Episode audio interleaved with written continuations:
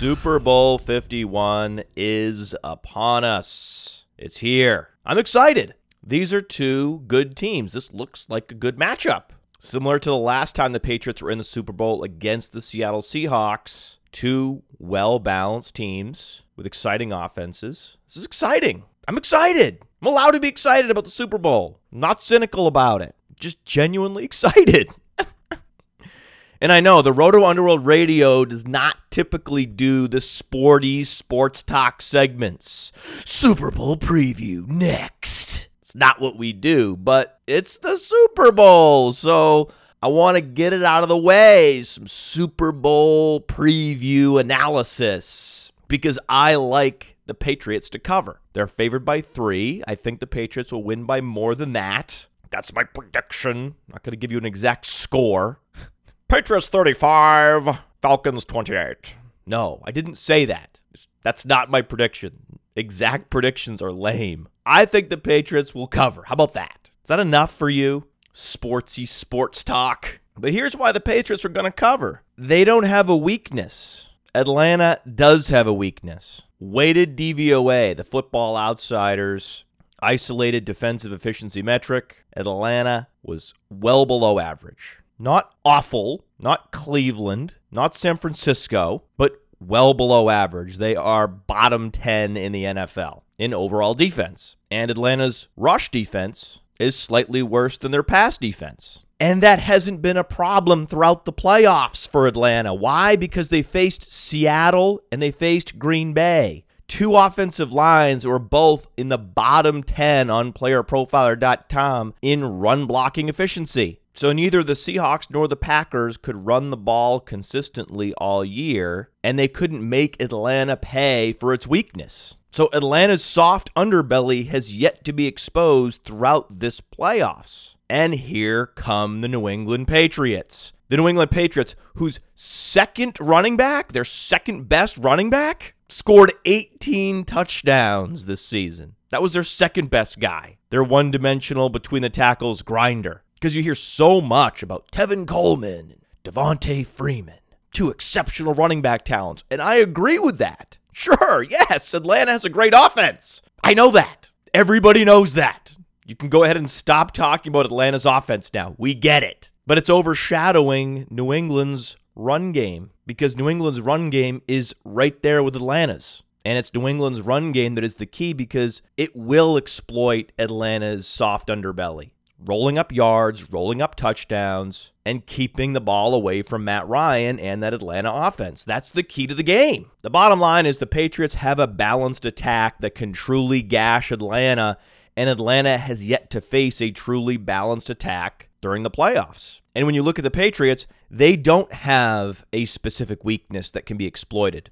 The Patriots have one of the most efficient offenses in the league, just like Atlanta, but their defense is significantly better. It's not an elite defense, but it's bendable but not breakable. So I think the Patriots have the personnel advantage on both sides of the ball. I think they have more talent on both sides of the ball, and they have an advantage in terms of in game tactics because the Patriots have the best tactician in the history of the NFL in Bill Belichick facing Dan Quinn, a coach who has yet to make any high pressure, game defining decisions of any kind during his tenure with the Falcons in games with huge stakes. I mean, zero. Has Dan Quinn ever coached in a close game with huge stakes like the Super Bowl? No, nothing close to that. I don't know how his mind and body is going to react when he's put in that situation. We know how Belichick responds in that situation. That matters. And in general, I think the Patriots are the best in the NFL at leveraging those micro advantages throughout the game. An extra five yards here on special teams, an extra 10 yards there because of clock management. Those small advantages add up over the course of a game. So you have a, a team that's more balanced, is overall more talented when you add up offense, defense, and special teams with better coaching. So that's why the Patriots are favored, but I don't think they're favored enough. And I know why they're only favored by three points because Atlanta came into this game having blown out both of their opponents. And the point differential matters in the playoffs. How we perceive Atlanta is disproportionately impacted by the difference in which they beat their opponents in the first and second round of the playoffs in which they played. So our perception of Atlanta right now is soaked in recency bias. And we've seen this before with the Buffalo Bills. The Buffalo Bills showed us that you can blow out all your opponents on your way to the Super Bowl and it doesn't mean anything.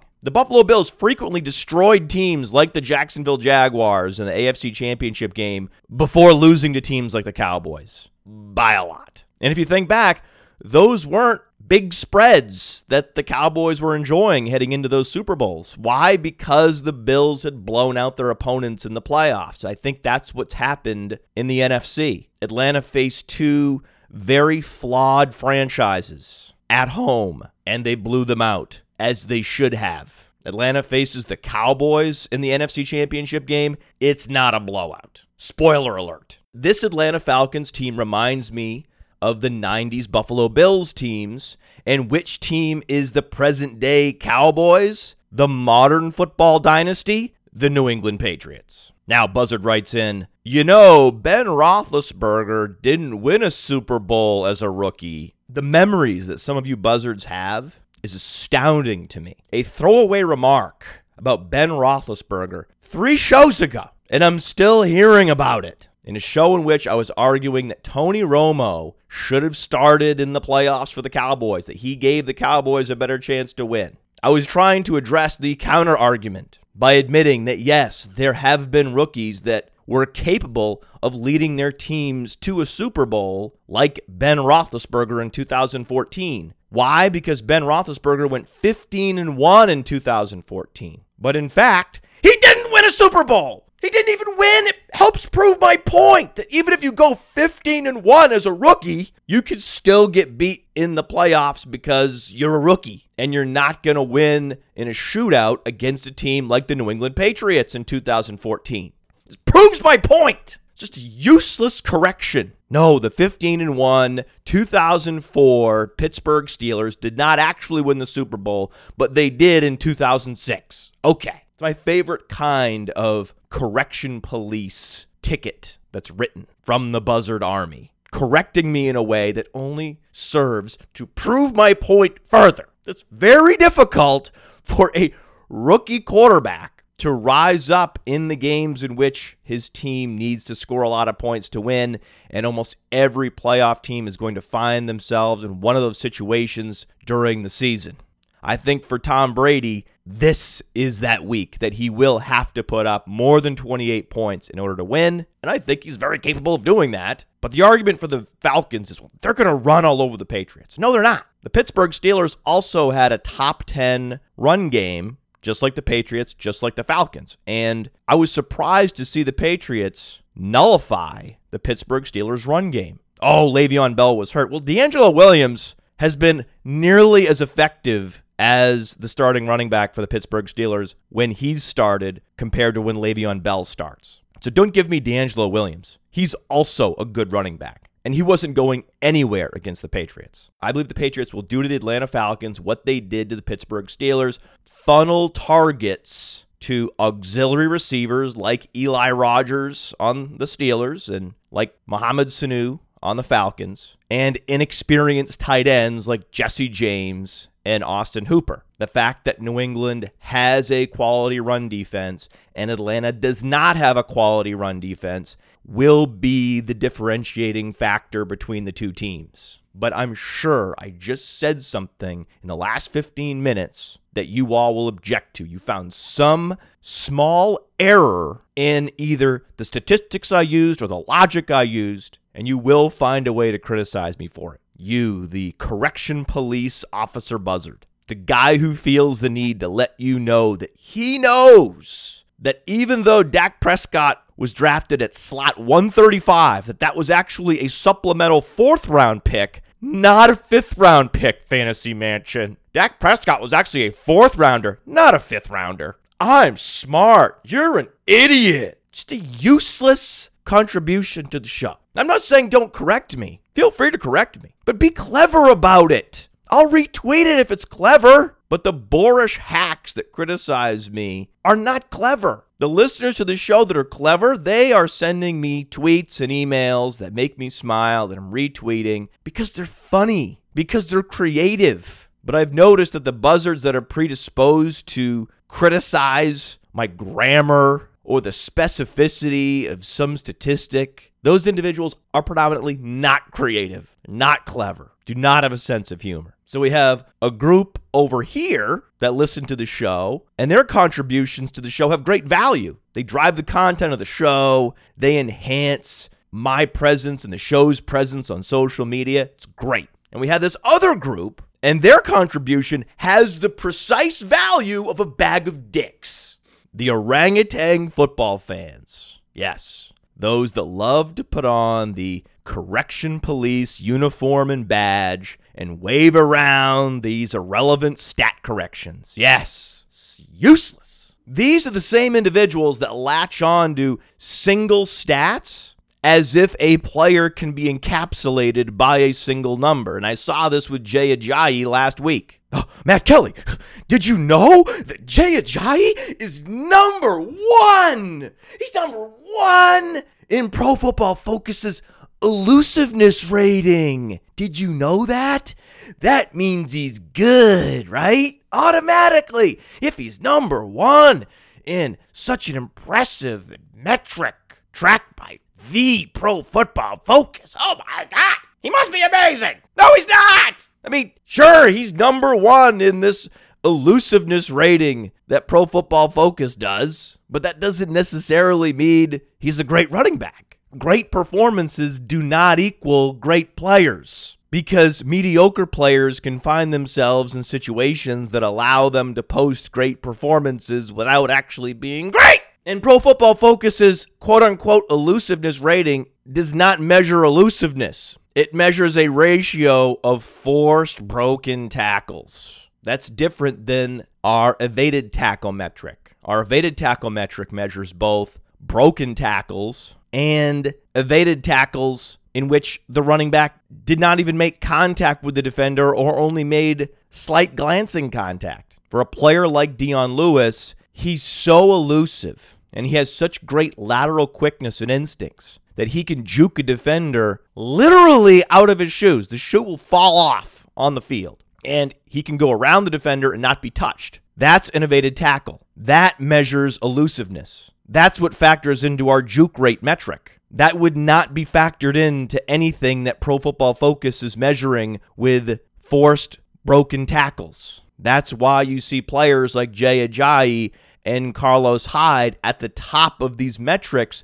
These are between the tackles grinders predominantly that are breaking a lot of tackles in and around the line of scrimmage. So the Pro Football Focus version of an elusiveness metric puts a premium on the pounders. The player profiler elusiveness metric, evaded tackles, and juke rate treats all running backs equally regardless of their role. And you see a lot of the pro football focus writers tweeting lists, like you see with Jay Ajayi being on top of the list of running back elusiveness grades. And we're starting to do more list tweeting. You follow us at Roto Underworld. You can also drop your buzzard remarks and feces on that timeline. Just tweet us at Roto Underworld. You can also email us, rotounderworld at gmail.com. And we're doing more list tweeting. Yesterday, we tweeted out the running backs with the worst yards per touch in the NFL. Number one on the list, Dwayne Washington. And I loved how someone tweeted, which D Washington is it? Because we just wrote D Washington as an inside joke. People that listen to the show will get it. We just put D Washington. That's a clever inside joke that only members of the audience that listen to Roto Underworld Radio would ever get but also anyone that has been paying attention to football in 2016 knows that that has to be Dwayne Washington of the D Washingtons. The Washington with the worst yards per touch has to be Dwayne Washington because his yards per touch was below abysmal. Whatever abysmal is, when you think about abysmal, it's below abysmal. 3.3 yards per touch. Yards per touch. This isn't yards per carry. He had a 2.9 yards per carry. What? 3.3 yards per touch is almost a riddle because that includes yards per reception. Think about it. But Dwayne Washington only had 15 targets, which was surprising because Dwayne Washington was known as a passing down specialist at Washington. Ooh, a lot of people were fooled by Dwayne Washington. He leaked into so many daily fantasy lineups in 2016 because when Theo Riddick was out and Ameer Abdullah was out, Dwayne Washington was projected to lead that backfield in touches and in particular carries. So he's going to be very inexpensive in DFS, it's a free square, right? Right? Right? Dwayne Washington, free square. Wrong. That's why we have efficiency metrics. So you could know, oh, wow. So Dwayne Washington's been highly inefficient this year. And with a 71.3 run blocking efficiency grade on playerprofiler.com, the Detroit Lions were one of the worst run blocking offensive lines in football. So starting Dwayne Washington may not net you any fantasy points. And that happened many weeks during the 2016 season. And showing the bottom 10 yards per touch running backs helps to illuminate that. Dwayne Washington was in the company of James Starks, Alfred Morris, Justin Forsett, Doug Martin, Thomas Rawls. Uh oh. CJ Prosise is coming, Thomas. Kenneth Farrow. Uh, uh, uh. That San Diego Chargers security guard did not have his hand in his pants because of a Kenneth Farrow long run because they never happened. Rashad Jennings, he's done. Todd Gurley, that's why Todd Gurley was a bust. Look no further than the yards per touch number. And Jonathan Stewart,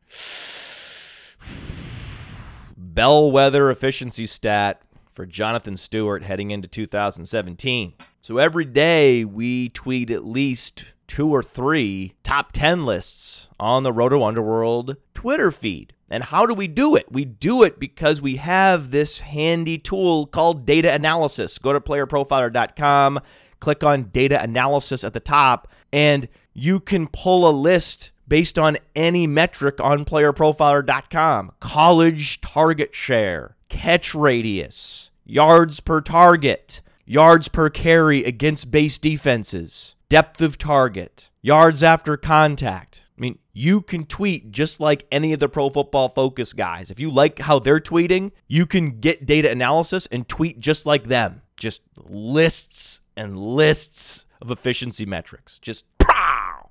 In your face with efficiency metrics. So using Player Profiler, you can tweet like a pro football focus guy and using Player Profiler's data analysis, you can also write an article like Matt Harmon writes, because Matt Harmon recently wrote an article that revolved around a single stat cornerback passer rating against. And we also have that stat because we now have cornerback data on playerprofiler.com. If you sign up for premium, you get access to not only the rankings, data analysis, and our full cornerback suite cornerback rankings, cornerback pages, and the ability to pull lists based on any of these metrics on cornerbacks in the data analysis tool, like passer rating against. And all Matt Harmon did in his last article was pull a list of cornerbacks based on passer rating against, created a top 10, and then listed those 10 cornerbacks and wrote a blurb about each one. That's it. You have an article. Done. Easy. Our data analysis tool is a fountain of article ideas for fantasy football writers.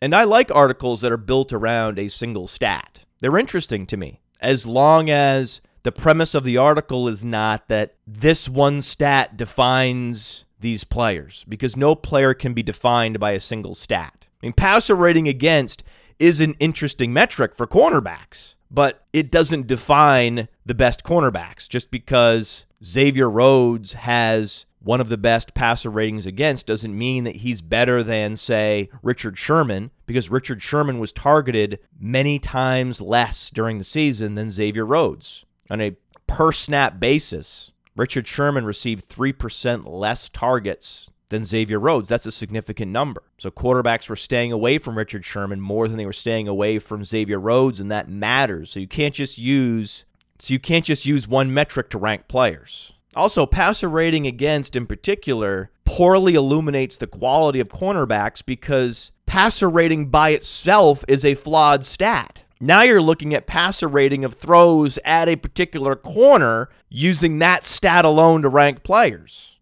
So if you're going to be that myopic and focus in solely on a single metric, have to let the audience know, hey, this is interesting and this factors into and this is a way of viewing a player's quality, but it doesn't tell the full story, not even close. But if you have enough articles written about particular metrics and you start to see the same players show up over and over again in these articles at the top of the list, you realize very quickly, oh, yes. Oh, so AJ Bouye, he's a top five corner. Aqib Talib, he's elite. Both guys definitely better than Xavier Rhodes. So, Matt Kelly, are you saying that Player Profiler is essentially NFL.com and Pro Football Focus rolled into one?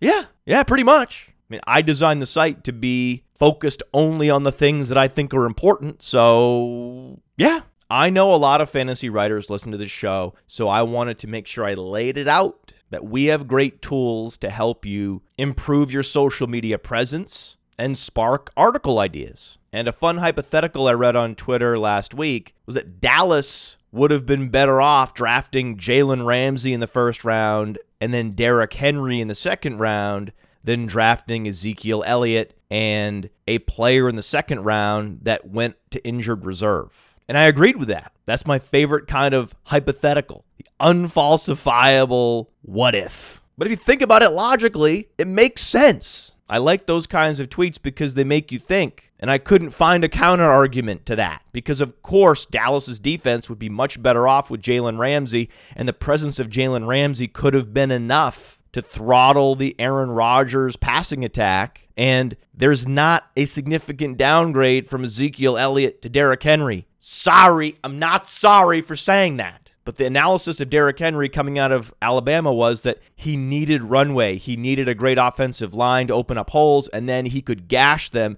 and maximize the yards that an offensive line could tee him up with. And sure enough, Derrick Henry went to a team with a top five run blocking offensive line in the Tennessee Titans. And it could be argued that the only team that's better at run blocking than, than the Tennessee Titans, the Dallas Cowboys. And it's never a good idea to draft a running back with a top five pick. It's just not. The way the NFL values the running back position, it was not an optimal use of draft capital. If you have a top five pick, you want to draft a true difference maker, a playmaker at one of the scarce positions quarterback, cornerback, edge rusher. Why? Because a running back like Lamar Miller is available in free agency, and a running back like Derrick Henry is available in the second round. So the opportunity cost is slight when you look at Ezekiel Elliott versus Derrick Henry. But when you look at cornerbacks, the cornerback you could have got at pick four, Jalen Ramsey,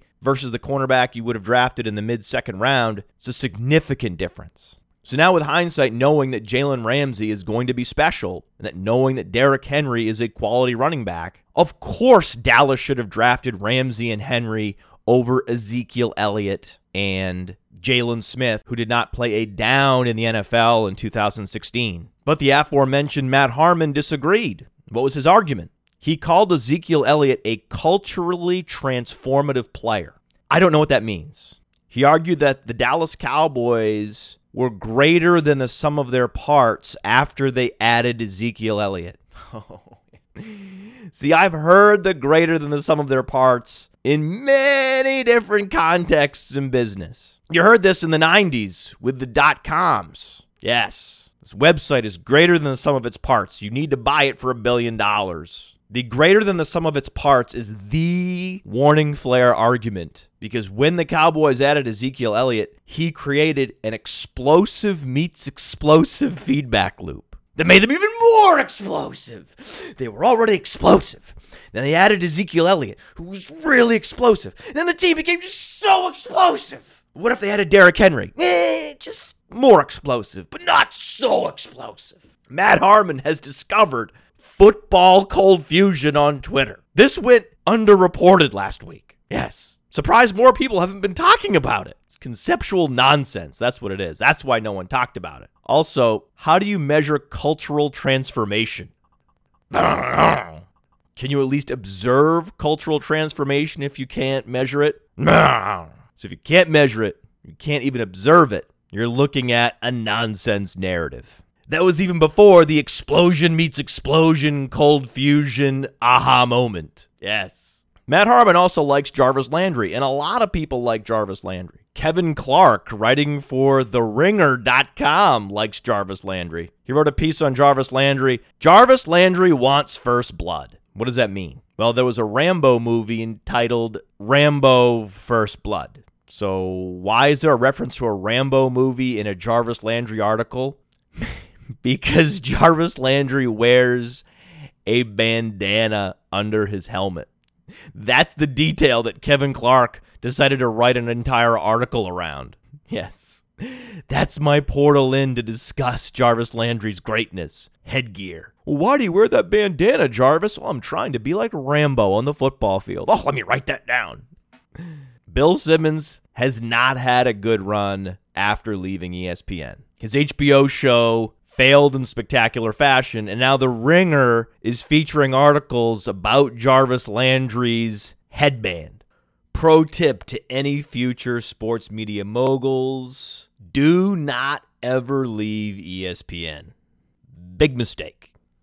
In reading this Jarvis Landry piece in The Ringer, there's even a quote. For me, the bandana, it reminds me of Rambo Part 2 First Blood. He was so in love with the war so in love with the fight that he didn't want to come home. Being home felt weird for him. Fighting, and for me, competing, was what he was born and bred to do. As soon as I put that headband on, I feel the same way. End quote. wow! Let me get Jarvis Landry on my fantasy team. This sounds exciting. Rambo! Jarvis Landry inspiring the imagination because Kevin Clark admits that Jarvis Landry is not your prototypical receiver. He's only 5'11 and he clocked a 4.77 40 yard dash at the NFL scouting combine. Kevin Clark concedes that that's not commonly associated with elite pro receivers. You want to know why, Kevin? Because Jarvis Landry's not elite. That's why. That's why. Small, slow small, slow, not commonly associated with elite NFL receivers. Yeah, no shit. So many of you love Jarvis Landry. Yes, yes. Jarvis Landry wasn't bad this season. He merely wasn't bad. In his first and second year, he was bad. In 2015, 6.9 yards per target. In 2014, 6.9 yards per target. Negative production premiums. PlayerProfiler.com's situation agnostic efficiency measuring how did Jarvis Landry perform on any given down and distance against the average NFL wide receiver. Jarvis Landry below average in 2014, below average in 2015. We also have target premium, which factors in quarterback play. No surprise, because Ryan Tannehill's below replacement, Jarvis Landry's target premium was better than his production premium, but still negative still outside the top 60 for two straight years until last year, in which he did post 8.7 yards per target, yet still outside the top 25 NFL wide receivers. His production premium plus 9.1, 35th in the league. However, Jarvis Landry's target premium, which again factors in quarterback play and compares his output on a per target basis to the other wide receivers in the passing game, most notably Kenny Stills and DeVante Parker. This was Jarvis Landry's worst target premium of his career. In 2016, he posted negative 8.3%, 75th in the league. So Miami's offense improved around him, and he remained the same. Still the same guy. I've argued for years that you can find a Jarvis Landry on every NFL roster. You cannot find a DeVante Parker on every NFL roster. You cannot find a Kenny Stills on every NFL roster. Those skill sets are more rare. The Jarvis Landry skill set is much more common. However, there are very few wide receivers on NFL rosters that wear headbands during games. The Jarvis Landry exuberance has reached truly mind blowing proportions. He's being compared to Odell Beckham Jr. Scott Barrett on Twitter writes Jarvis Landry and Odell Beckham Jr. both posted 288 receptions. only Odell Beckham Jr. has 1,071 more receiving yards. Those extra thousand receiving yards are a really big deal. Now, Odell Beckham Jr. posted those additional yards on more targets. So Jarvis Landry's catch rate has been higher than Odell Beckham Jr.'s, but Odell Beckham Jr.'s depth of target and therefore his yards per target been much better than Jarvis Landry throughout his career because Odell Beckham Jr. is an elite wide receiver and Jarvis Landry is not. Just look at the touchdowns 35 touchdowns for Odell Beckham Jr., 13 for Jarvis Landry. These two players are not comparable at all. There's no reason to talk about them as if they're in the same tier. One is clearly elite, one is a rare talent. One is clearly not elite with a talent profile you can find on every NFL roster. But I would concede that the one trait that Jarvis Landry has that is superior to Odell Beckham Jr.'s mental toughness. Odell Beckham Jr. is struggling with the mental side of the game, clearly. Even if we didn't have any film of him acting strange in the locker room or acting strange on the sidelines, just the quotes from teammates tell you that at times he can become unhinged and it becomes very difficult to be his teammate in those situations. I understand that. You don't get that with Jarvis Landry. With Jarvis Landry, you only get seek and destroy in the jungle, load my crossbow with grenades. It's true. You think, oh, that's not possible. You can't launch a grenade from a crossbow. Oh, yes, you can. Rambo did it. Yes, Rambo had a bow and arrow and he shot grenade tipped arrows. It happened because you hear about Ezekiel Elliott's off the field concerns, behavioral concerns, and that impacts his dynasty stock. I think we have to treat OBJ with the same level of skepticism. At what point do we drop Odell Beckham Jr. below Mike Evans in our dynasty rankings? I think by consensus, most Dynasty League players would agree that the top two wide receivers are Odell Beckham Jr. and Mike Evans, but these are both flawed players. Odell Beckham Jr. has some emotional stability issues, and Mike Evans has a questionable work ethic. What's more important, work ethic or emotional stability? I don't know. It's a very difficult question. Contact the show at Roto Underworld or email us, rotounderworld at gmail.com. Let me know. What do you think is more important? Because red flags away from football matter, particularly when you're doing your dynasty rankings. When you're evaluating dynasty assets, you have to look at the player in totality the holistic view. And when you think about Odell Beckham Jr. in the back of your mind, in the farthest recesses, you have to be considering his emotional stability a foreboding signal. You do. It could just be the manifestation of competitive fire. Or it could be something deeper. But there is reason to be concerned. If you're concerned about Odell Beckham Jr.'s behavior on the sideline and in the locker room, it's justified. The Odell Beckham Jr. starting with dating a Kardashian during training camp and then dating a kicking net and having a fight with a wall. One of the great storylines in the NFL was the roller coaster ride that was Odell Beckham Jr. off the football field. The entire Cowboys team provided great fodder for my show and other shows. The Dallas Cowboys were one of the great storylines of the 2016 season. How many segments did I do just on Tony Romo versus Dak Prescott? But then I read this on Twitter from Marcus Mosher. Follow him at Marcus underscore Mosher. He's a writer for Blogging the Boys, a very popular Dallas Cowboys blog. He wrote that the Cowboys only had one receiver that was below 6'2 in height, graded as a first round caliber draft pick in the last five years. That player was Tavon Austin. Just in case you thought the Dallas Cowboys were draft day geniuses because they selected both Ezekiel Elliott and Dak Prescott in the 2016 draft. They're not. They got lucky. In fact, Dallas Cowboys scouts had Jeff Driskel. Yes, Jeff Driskel, quarterback, Louisiana Tech. Where is Jeff Driskel now? contact the show at Roto Underworld on Twitter. Email us, rotounderworld at gmail.com. Where he at? Where did Jeff Driskel go? The Cowboys had Jeff Driskel rated ahead of Dak Prescott. Ladies and gentlemen, your Dallas Cowboys scouting department. It's embarrassing. And Jeff Driskel was available at the end of the fourth round when the Cowboys selected Dak Prescott. So why did the Dallas Cowboys select Dak Prescott and not Jeff Driskel? Because Michael Irvin and Dez Bryant went to Jerry Jones. They insisted that Jerry Jones draft Dak Prescott, pleaded with him. And because Jerry Jones is the authoritative leader of the Dallas Cowboys, Jerry Jones gets what he wants. The Dallas Cowboys draft who Jerry Jones wants to draft. So Jerry Jones overrode the decision and drafted Dak Prescott. So from now on, I can only go so far criticizing Jerry Jones because now and forever we know that Jerry Jones altered the course of Dallas Cowboys history and his decision which quarterback to draft at the end of the fourth round was a fork in the road that decided the fate of a franchise for the next 10 years. And Jerry Jones chose correctly. It's a great job. You did a great job. You have What could you say to that?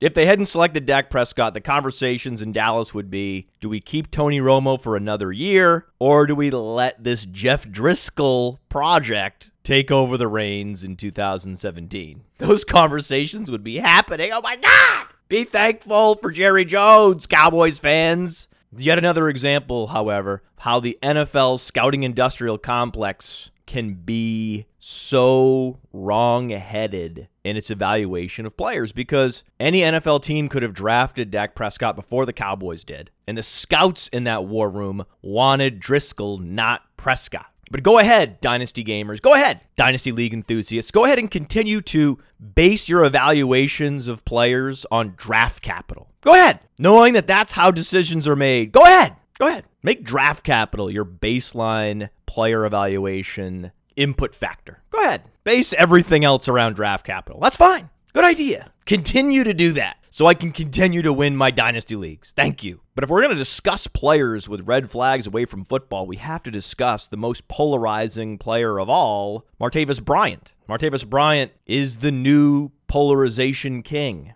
He now holds the mantle. It was bequeathed to him by Josh Gordon. Very few people think that Josh Gordon will be back in the NFL. The Josh Gordon experiment is over. Now Martavis Bryant holds the mantle for most polarizing player that was suspended for a year because of substance abuse. And the parallels between Bryant and Gordon are striking because they were both exceptional downfield playmakers that completely changed their respective teams' offenses. How many analysts spoke about how the Pittsburgh Steelers were a completely different team without Martavis Bryant, that the loss of Martavis Bryant was a game changer, that if Martavis Bryant were playing in the playoffs, that the Pittsburgh Steelers offense would have been revolutionized, would have looked completely different, perhaps could have scored enough points to keep up with the Patriots. We'll never know. But I understand why the imagination of football analysts can run wild when looking at Martavis Bryant because in his first season in the league, on a per target basis, he was one of the most efficient wide receivers. Top five production premium, top five target premium. But his catch rate was hovering around 50%. Why? Because most of the targets were downfield targets, high degree of difficulty, deep depth to those targets. So naturally, his catch rate was suppressed but his production on a per target basis was near the top of the league. And then what did he do last year? Well, 15.6 fantasy points per game in 2015. Top 20 fantasy wide receiver. This is an exciting talent. So I get why you would want Martavis Bryant on your dynasty team. Because what if he's not Josh Gordon? Josh Gordon relapsed, and he relapsed again, and he relapsed again. And even though he said the right things on social media. You would see pictures on the social media accounts of others in which Josh Gordon was present in the company of players like Johnny Manziel. Not a good sign, not a good look. But we haven't seen Martavis Bryant in anyone's photos partying. Martavis Bryant has been nothing but contrite on social media, and he's doing a much better job of selling himself to sports media outlets, to the fans, and to fantasy football enthusiasts. I'm getting convinced that Martavis Bryant is going to be back. I'm getting excited. I'm getting sucked into this. I can't believe this. Because there were times I thought Josh Gordon was back and I was getting excited and then crushed. And they're doing it again. I was over Martavis Bryant. I was out. Just when you think you're out, he sucks you back in. with incredible on field efficiency and exceptional size adjusted athleticism runs a 4.42 at 6'4 to 11. That's a 115.1 95th percentile height adjusted speed score. His burst score, the vertical jump and the broad jump mixed together into one equally weighted metric, that's above the 80th percentile, and his catch radius is above the 90th percentile. And when you watch Martavis Bryant play, what is he doing? He's securing 40 yard bombs and he's doing front flip touchdowns in the end zone. Whoa! Yeah! When's he coming back? when? Yes! Now? Okay! Ah, ah. Run the breaking news!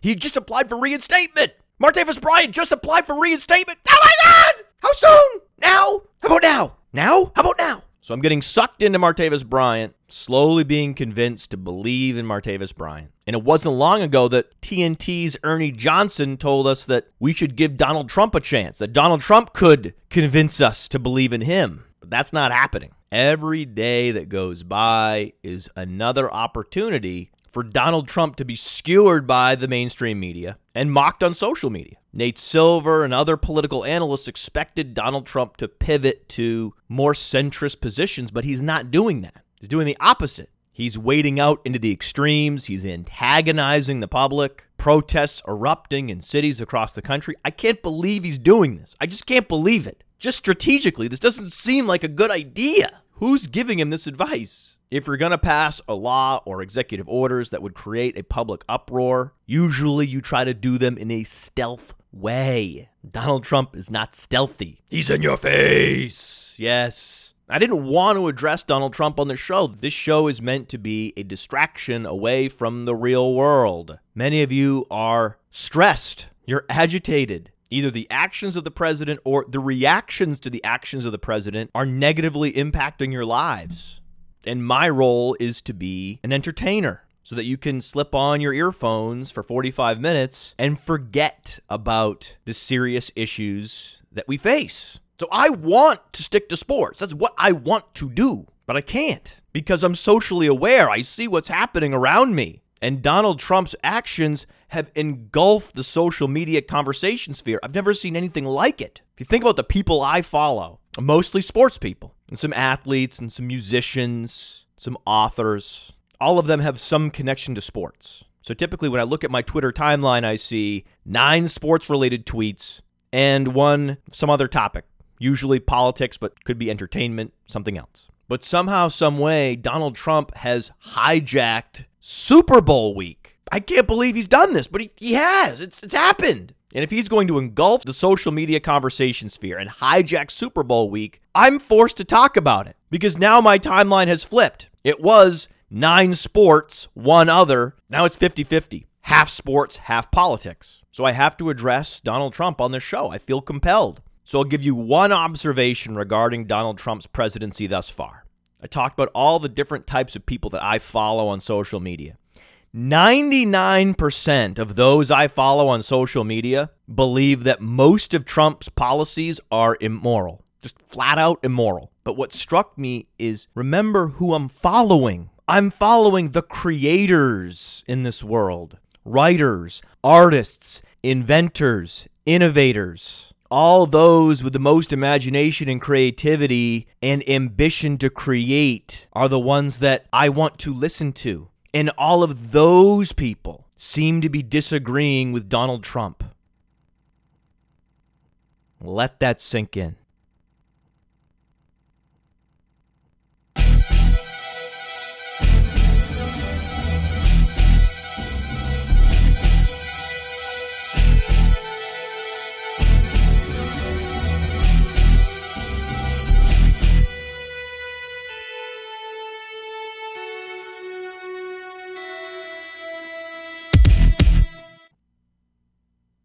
Attention Roto Underworld Radio patrons. We will be launching a brand new Roto Underworld Radio patron only Dynasty League this season. So if you are an official supporter of the show, email us rotounderworld at gmail.com to express interest. If you'd like to become an official show patron, I highly encourage it. Go to playerprofiler.com forward slash podcasts, click learn more, and get signed up. If you join the Minion program, you get a free t shirt or hoodie in the exchange. This is a no brainer.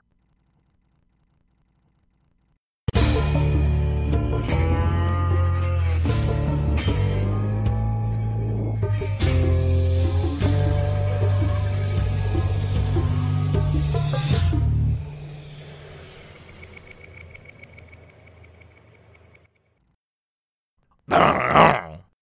No. No.